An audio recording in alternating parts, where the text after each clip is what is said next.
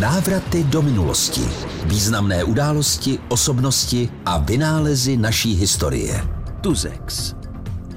Tuzex je pojem, se kterým se dnes nejčastěji setkáme v pamětnických filmech nebo v retroseriálu Vyprávěj. Byla to zkratka pro podnik zahraničního obchodu, který v Československu fungoval za socialismu. Prodávalo se v něm zboží, které nebylo dostupné v běžných obchodech, například elektronika, oblečení, alkohol nebo hračky z kapitalistických zemí. V Tuzexu se dalo platit pouze valutami, jako byly dolary nebo tehdejší západoněmecké marky. A také odběrnými poukazy, takzvanými bony. Tuzex nebyl dostupný pro všechny. Státní hranice tehdy nemohl překročit každý a tak měli lidé přístup k valutám omezený. Bony se daly získat poctivě, pokud člověk například pracoval v podniku, který obchodoval se zahraničím.